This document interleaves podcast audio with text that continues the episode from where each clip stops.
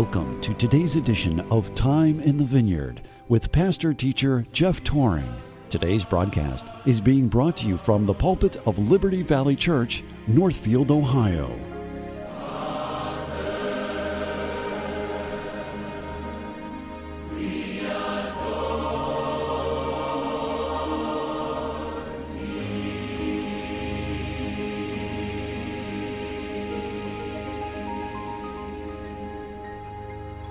Daniel chapter 1 and verse 1 says, In the third year of the reign of Jehoiakim king of Judah came Nebuchadnezzar, king of Babylon, unto Jerusalem and besieged it.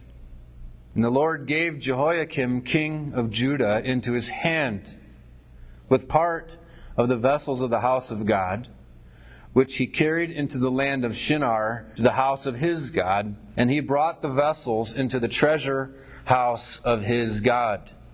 And the king spake unto Ashpenaz, the master of his eunuchs, that he should bring certain of the children of Israel and of the king's seed and of the princes, children in whom was no blemish. What I would like to do is just turn a couple pages over to get the thrust. If you turn over to Daniel chapter 2, what I want to do today is to lay out kind of what is the main theme of the book of Daniel. And sometimes it helps when we're going through the books to have a key verse or a key phrase that the whole book is kind of based around so that you have it in context. Daniel is what we call an exilic book. It is a book that is written during the time when the Jews, the nation of Israel, are in exile. And so we read in verse 1 that the king of Babylon has come, they've besieged it, and they've taken some of the younger children of the land hostage, and they will not return. And so it looks like it's absolute chaos, but it's not. And that's the point of the book is that Daniel the prophet is going to let us know that there is a timetable that all of history is on and it looks like at times it may be chaos. It looks like it might not be part of a planned idea, that maybe some details are slipping away out of God's hand, or maybe He's just not in control at all. And so, what Daniel's book is, in a whole, is to let us know that everything through history is exactly where He wants it to be. Chapter 2, we have in verse 37 Thou, O king, he's talking of Nebuchadnezzar, this king of Babylon. Thou, you, O king, are a king of kings. For the God of heaven hath given thee a kingdom and power and strength and glory. He's saying that this particular king, the king Nebuchadnezzar, is now a world power. His kingdom is dominant over the entire world. He takes tax and tribute and slavery from all kind of provinces around the world, and he's in charge. To note right off the bat is that this particular kingdom that has overtaken Israel is not better than Israel. It's not more righteous. Even though God does the changing of the guard, it's not because one particular kingdom is better or more righteous. Because we know the Babylonians were full idolaters, they were ravenous, they were murderous people. So they're actually worse. But we learn from history the things that are taking place. I listened to ex Speaker of the House. He's a fantastic historian. And if you listen to what history is and lays out, it just duplicates itself. It repeats itself. So it would be good for us to understand history. And that's why this is. This isn't just a history book, the book of Daniel. And some of the people who are amillennial or of a different stripe look at this book basically as only historical. But it's not that way because what he is doing is, is he's going to lay out the history that has taken place. And then he's going to use that, know that it's just going to be repeated in the future. And so the details are laid out for us. So we learn this from history. The king of Babylon, he takes over and now he is the global power. Verse 38.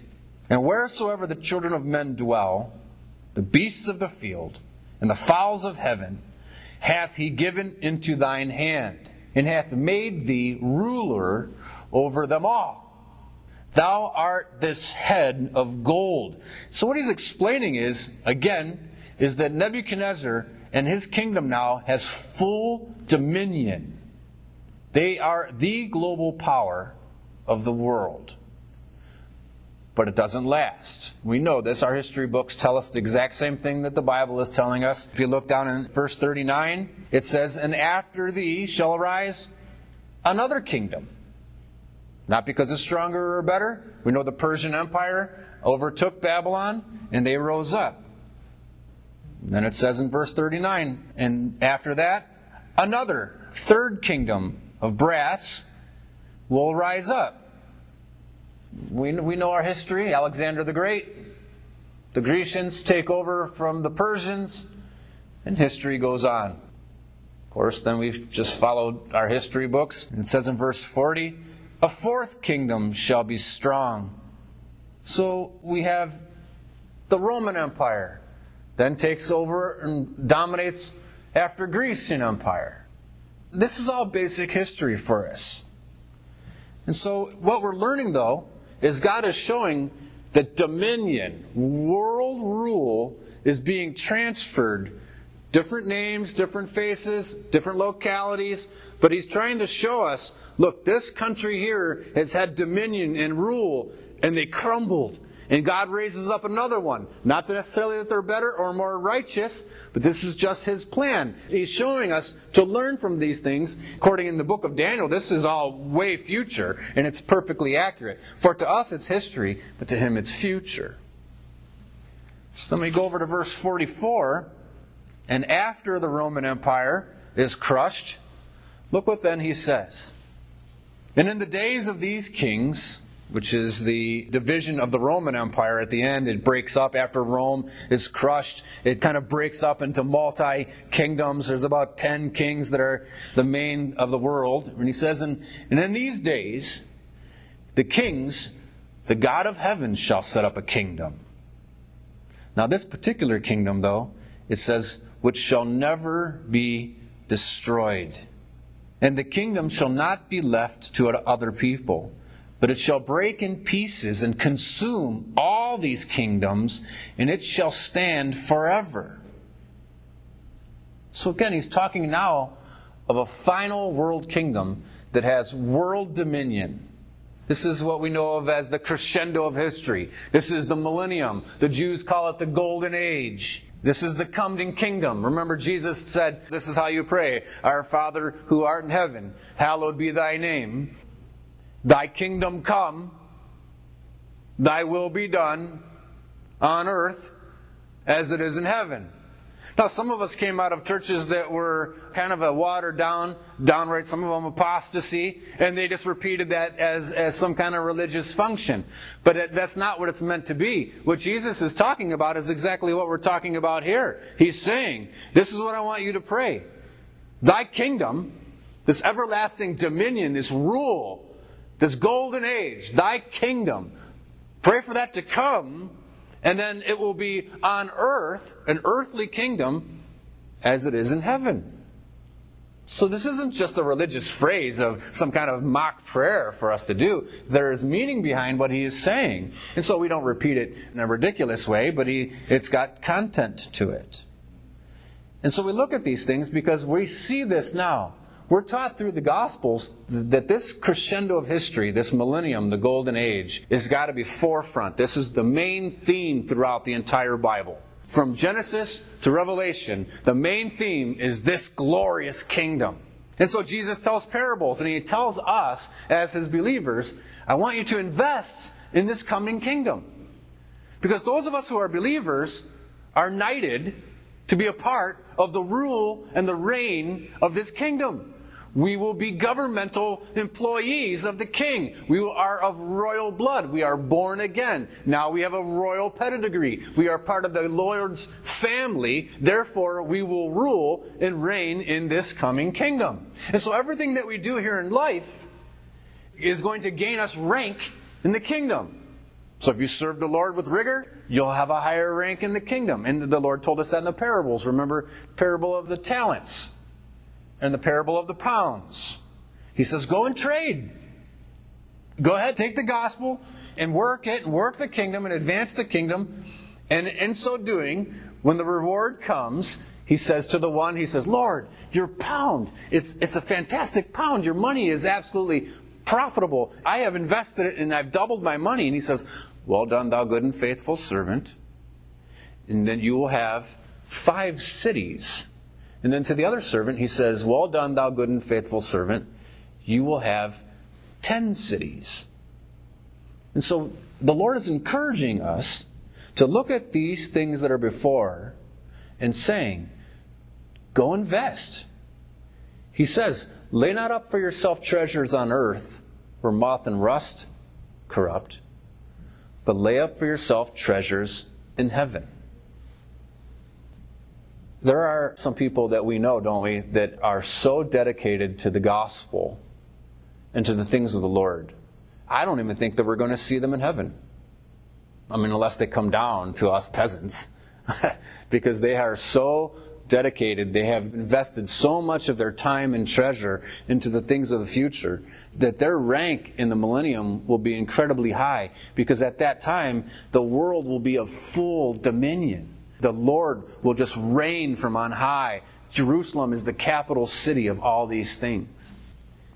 So we want to keep that in mind as we're going through the book of Daniel. This is the thrust of it. This is where we are heading. This is what it is all about. This is why you're going to find a couple of men in a fiery furnace. And what their response is, is if we die, we die.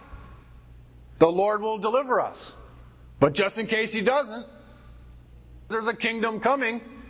We may make 80 years, maybe 90. Unless you're of like good seed, then you make it to 100. But the kingdom lasts a thousand years. And then afterward. So this is what he wants to keep in mind. Now, what we read in Daniel chapter 1 was that at this time, Israel, the Lord's nation, is taken over by a wicked nation. They besiege it. And then they take it out. Now, a good Bible student then will ask a few questions. Why? Why does this take place?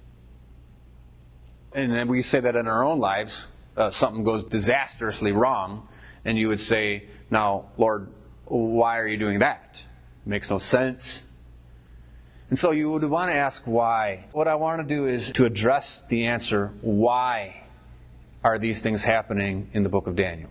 So if you would just throw your ribbon here, we may come back. I, am not exactly sure. But let's go back all the way to the beginning and find the, the roots of what is taking place throughout all of history in Genesis chapter 3. Another familiar place, um, if you will. And so, Genesis chapter 3, we know what takes place. They're in the Garden of Eden. The devil comes, tempts them. Adam and Eve eat the fruit. And then, of course, from then on, it's, um, it's not so good. But look at it in Genesis chapter 3, in verse 17. It says, And unto Adam he said, Because thou hast hearkened unto the voice of thy wife, and hast eaten of the tree, of which I commanded thee.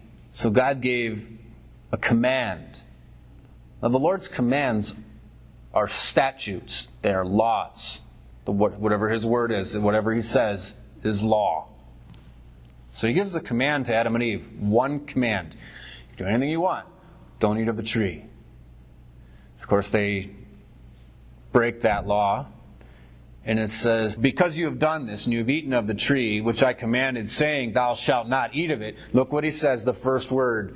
He said, Cursed is the ground for thy sake. God has put forth a curse. This is what we know of as the general curse.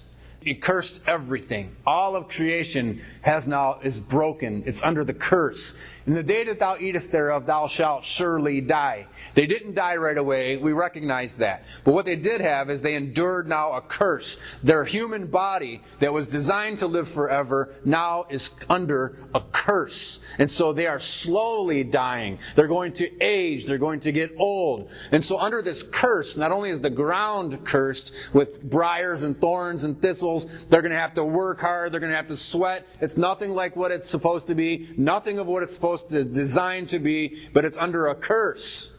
And so we have this general curse that is engulfing the entire planet. The seas themselves rage, hurricanes, natural phenomena is under this curse. It's not supposed to be this way. It was designed to be a paradise. But you have this general curse that has swallowed up everything. So much so, this is why how we can explain disease when you see, uh, you know, the cancers that are arising and all these things that take place is because of what happened here, because of the curse. So we have suffering. And if you look at it and you compare it with Daniel, this is the first exile. They were in the garden, and that's where they lived. That was their land, and they had dominion over all the land of the garden. Adam and Eve named the animals. When you name something, that's because that is yours. You have the authority to name it and call it as you wish. And so throughout all of the garden, Adam and Eve was the head. They had dominion. They were, if you can say it, the king of the garden. But because they broke the law, they broke the command, they went into exile and they were banished from the garden. They're paying the price. Now, if you look at it, it's a pretty drastic price, don't you think? And I've seen gentlemen with dementia, and you see that progress. And they no longer know the people that they have loved for so long they're healthy. Other than that, and you think it just doesn't seem fair. The suffering of disease. Think of all the diseases, just heart failure, congestive heart failure, and how that just will deteriorate a man down to nothing. He can be a 250 pound, six foot eight man, and he's got heart problems, and, and you can see they just they go down to nothing, and because of this. And you would say to yourself, at least I do, it just doesn't seem fair. The punishment doesn't seem to fit the crime. I mean, the suffering in the world because Adam ate a piece of fruit. But that's what it is. And who am I to, to question? It's, it's the Lord's doing. But the reason is, is because He wants you to know I am in control. So this is what we know of as the general or the universal curse that takes place. But then we also have what we know of as the special or divine law. And if you look over into the book of the law, the Torah, in Deuteronomy chapter 28, he goes through these things and explains. Turn over to Deuteronomy 28. And it says in verse 1 It shall come to pass, now this is the statutes of Israel. This is similar to our constitution, our amendments, our statutes, our ordinances. So we're reading the law book of the nation of Israel. Now look what it says. It shall come to pass, if thou shalt hearken diligently unto the voice of the Lord thy God, to observe and to do all his commandments, his laws, which I command thee this day, that the Lord thy God, now look at this, will set thee on high. This is talking national, the nation of Israel. I will set thee on high above all nations of the earth. What does that mean? That means that the nation will have full dominion. Isn't that the thought? That's the thread that is running through the entire scripture. Is God is giving dominion to whomever he wants. He's in full sovereign control. So he says, if you will do these things, these statutes, and diligently hearken unto them, I will set you high above all the other nations and you will rule the world. Your nation will be higher.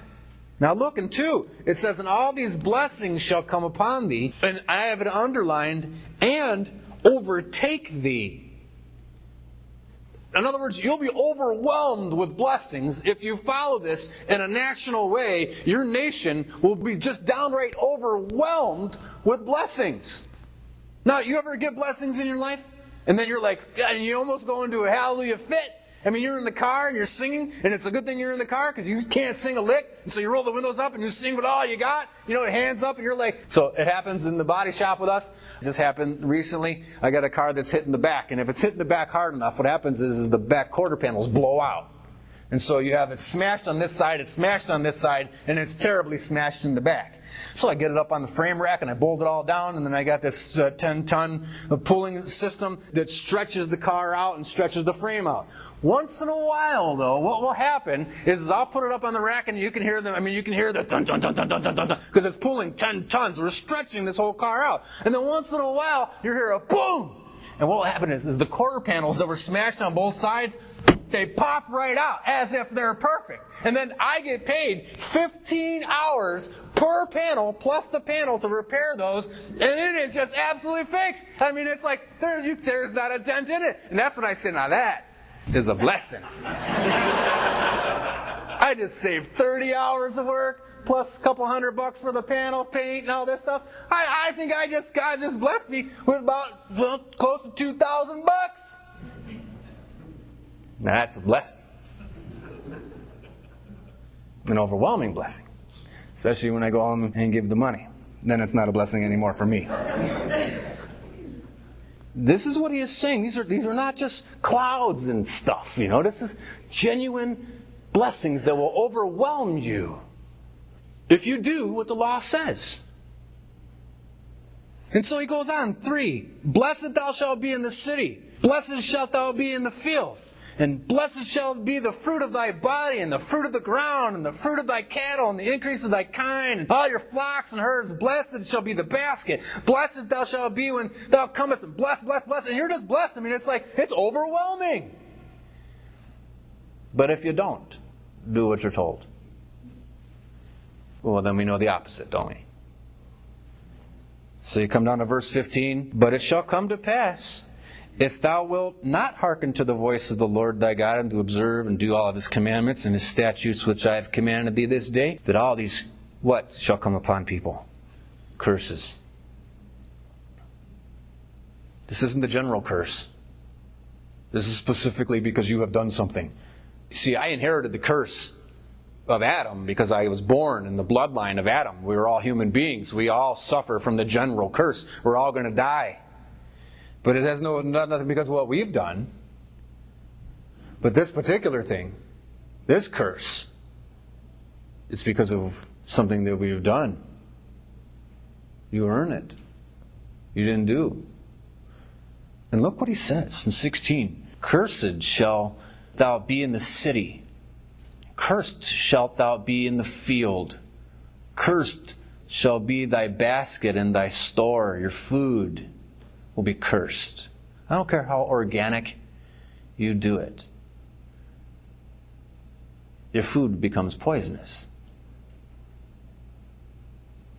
And you can't do anything about it.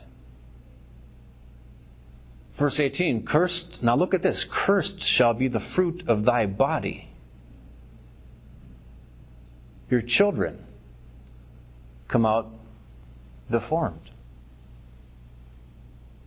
And if you know, and if you talk to people who are of a homosexual flight, most of them will tell you, I was born this way. It's part of the curse the fruit of the body.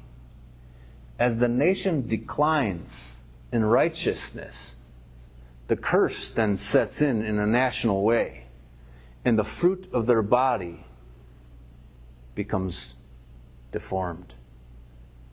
And then as it snowballs, because then the, the nation then goes into sin it starts to snowball because they become more unrighteous and they disobey the law even more and then they give birth and then they change laws and then things different things happen and wickedness just starts to prevail so badly then then what happens the nation crumbles and they're destroyed and another nation rises isn't that what we're talking about in Daniel the law of God is so precise. Now, don't forget, this is written uh, somewhere around 1450 BC.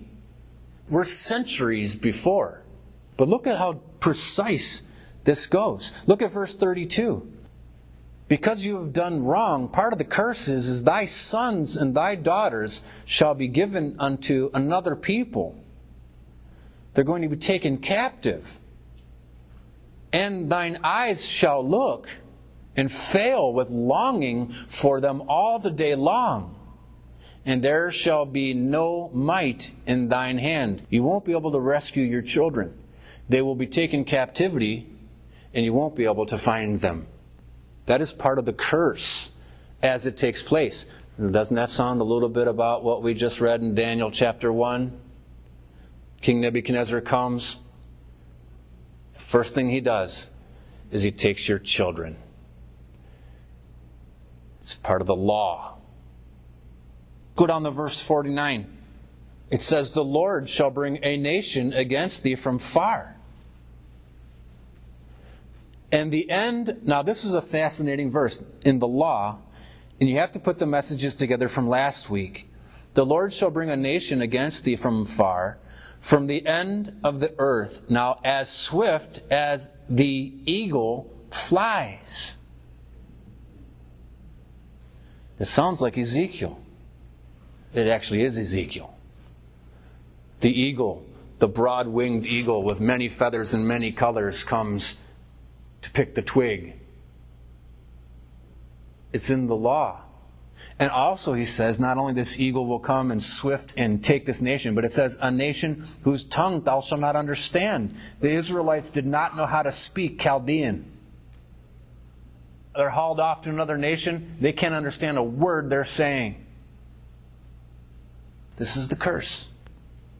It gets worse. Verse 50 A nation of fierce countenance, which shall not regard the person of old, nor shall favor to the young. They are absolutely merciless. We know that it was custom of the Chaldeans or the Babylonians to take shark hooks, what we know of what looks like a, sh- a hook that you would catch a whale or a shark, and ram it through their jaws from underneath and stick the hook out and then chain them one to another, and they would be hauled back to Babylon by way of hook. They were absolutely terrible.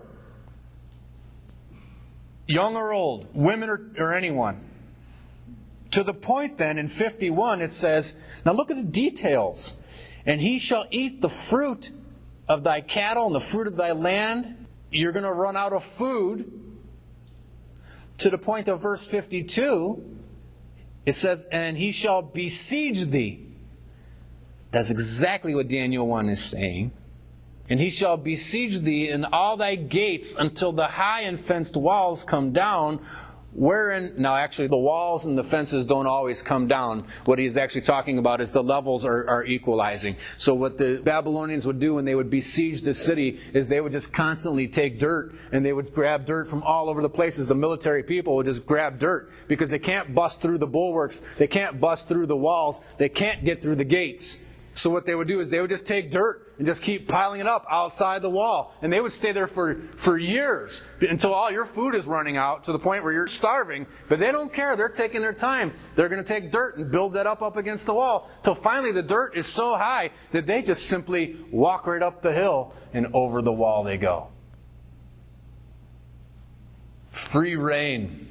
And by then, you're already starving. Your men have no power whatsoever. And isn't that what we read that what happens there in the, the siege when Babylon comes? In fact, in 53, the law tells us, Thou shalt eat the fruit of thine own body, the flesh of thy sons and of thy daughters, which the Lord thy God hath given thee in the siege and in the straitness wherewith thine enemies shall distress thee. It is cannibalism. This is horrible. I mean, absolutely horrible. But what we're seeing is, is the power of the curse. This is the curse. Remember, if you do these things, I'll bless you. If you don't, God says, I'm going to curse you. And this is absolutely horrible. It shows the power of the curse. Now, what we need is someone to rescue us. But who is going to rescue? And we know no one came. But we need one. Paul wrote of it in Galatians chapter 3. Look there and we'll close and make our descent in Galatians chapter 3. Look what Paul writes to the church at Galatia and explains these things. Galatians 3:10 For as many as are of the works of the law are under the curse. You want to stay with the works of the law? And here's what you say. I mean, don't we hear this all the time? You, you give the gospel to somebody or you just talk about the Lord to somebody and this is what they say. Well, I'm a pretty good person and I think I'm okay. I'm all good. You know, I think my good outweighs my bad, therefore I'm good. Oh, okay. What you're doing is, is you're submitting yourself to the law not grace, not mercy. You're saying, I am good enough, I'm cool, my good will outweigh my bad. What you're saying then is, is that I'm going to stick with the works of the law. But look what he says. Because many are of the works of the law, but they're under the curse. For it is written, Cursed is everyone that continueth not in all things which are written in the book of the law to do them. We know we've broke the law. Everyone knows they broke the law. We've all lied, and we still lie, cheat, steal. We have envy and lust and greed. All these things are in us from the previous curse and then we actually choose to do it and break and get so we're under we're under two curses now not only are we going to we're suffering from death and disease and all the things from the first curse but we're disobedient to the point now we're going to endure two curses we are absolutely doomed I mean, you're, you're done. If that's the harshness, because, I mean, we have broke the law, and look at it, it says, I mean, there's a pile of evidence against us. Look at verse 11. He says, But that no man is justified by the law in the sight of God, it is evident. There's a pile of evidence against us. We don't need to stand in a court of law to have somebody cross examine. Darn right we know. We broke the law. So endure the curse. I mean, but the curse is so harsh. I mean, it's absolutely damning. Literally. Damning. If you want to stand before God and say, well, my good outweighs my bad, you are under the curse. Heading towards the lake of fire prepared for the devil and his angels. It's appointed on a man once to die, and after this, the judgment. Don't fool yourself into thinking you're good because you're not, and everyone knows it. Just ask your wife or your husband or anybody. Ask your kids, they know. They tell me. I get the Minutemen around, and they're all like, Dad, you know, they're like, oh, you know what Dad said? And I go, no, tell me. tell me. tell me more.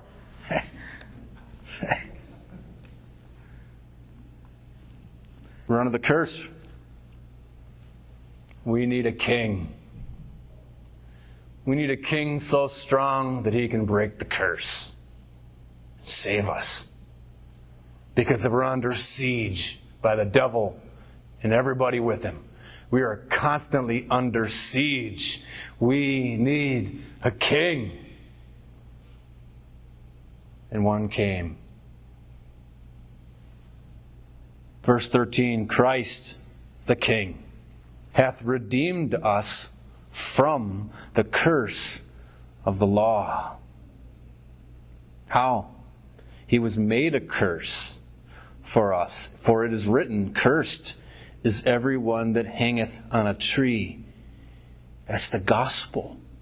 Jesus the King, the sovereign Lord, came down, became a man. And at Christmas time, the kingmakers came and they said, Where is he born of Israel, the King of the Jews? But they made a mistake because he was the King of the world.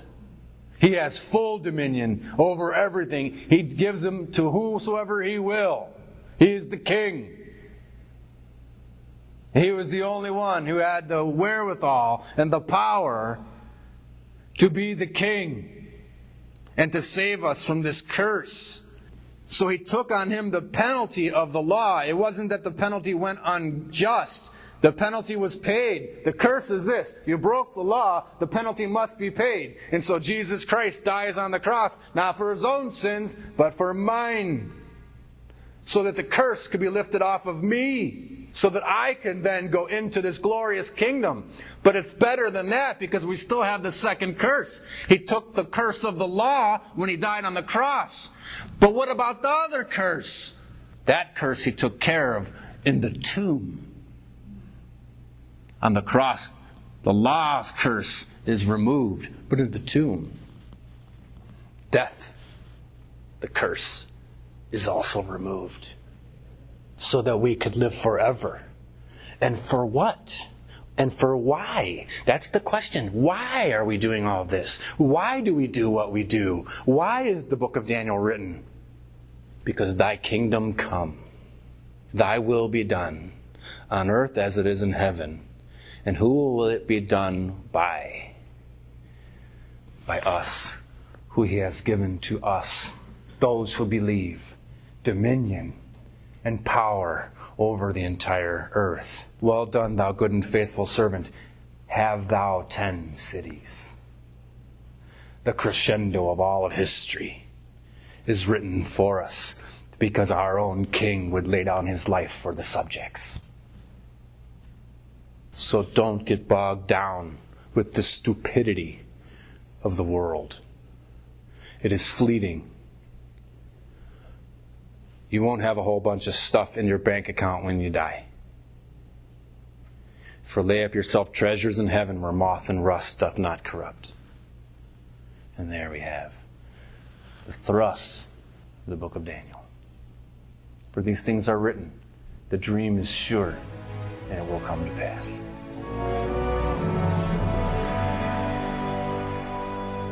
You've been listening to Time in the Vineyard with pastor teacher Jeff Tauring.